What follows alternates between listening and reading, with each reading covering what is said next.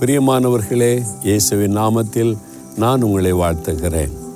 இயேசு இந்த உலகத்தில் மனிதனாய் வந்தது உங்கள் மேலே என் மேலே வைத்த அன்பு.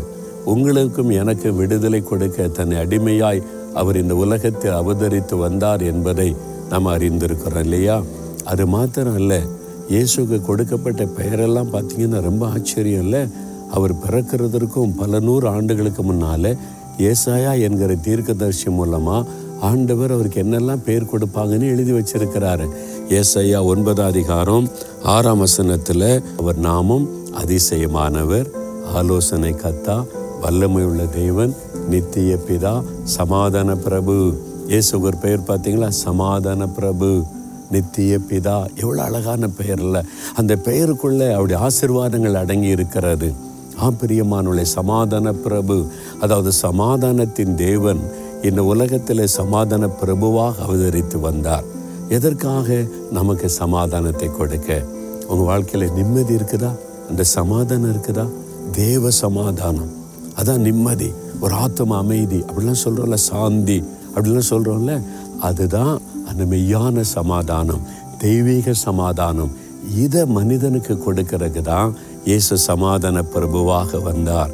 அவர் சமாதானத்தின் தேவன் நமக்கு சமாதானத்தை உண்டு பண்ண சிலுவிலை தன்னை பலியாய் கொடுக்க வந்தார்.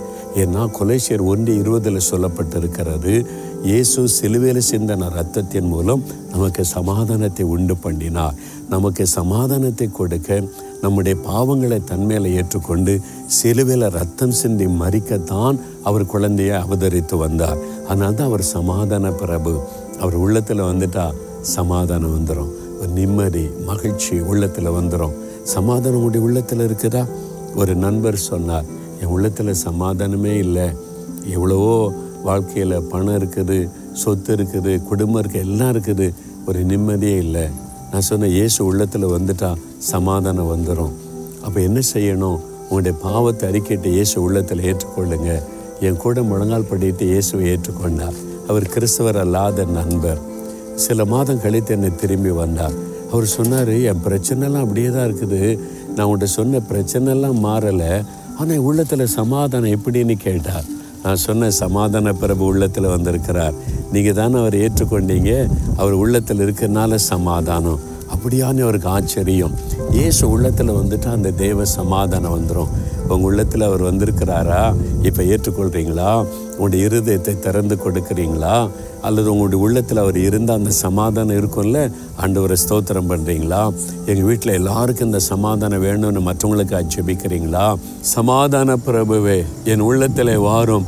மெய்யான சமாதானத்தை எனக்கு தாரும். எங்கள் குடும்பத்தில் இருக்கிற எல்லாருக்கும் இந்த மெய் சமாதானம் உண்டாகணும். என் ஃப்ரெண்ட்ஸு என் சொந்தக்காரங்க தெரிந்தவங்க எல்லாரும் இந்த மெய்யான சமாதானத்தை பெற்றுக்கொள்ள அவங்களுக்காக நான் மன்றாடுகிறேன். அவங்களுக்காகவும் நீர் இந்த உலகத்தில் வந்தீங்களப்பா. சிலுவையில் ரத்த சிந்தினீங்களே. அவங்களையும் நினைத்தருளை சந்தித்து மெய்யான சமாதானத்தை அருள வேண்டும் என்று இயேசுவின் நாமத்தில் ஜெபிக்கிறேன் பிதாவே. ஆமேன் ஆமேன்.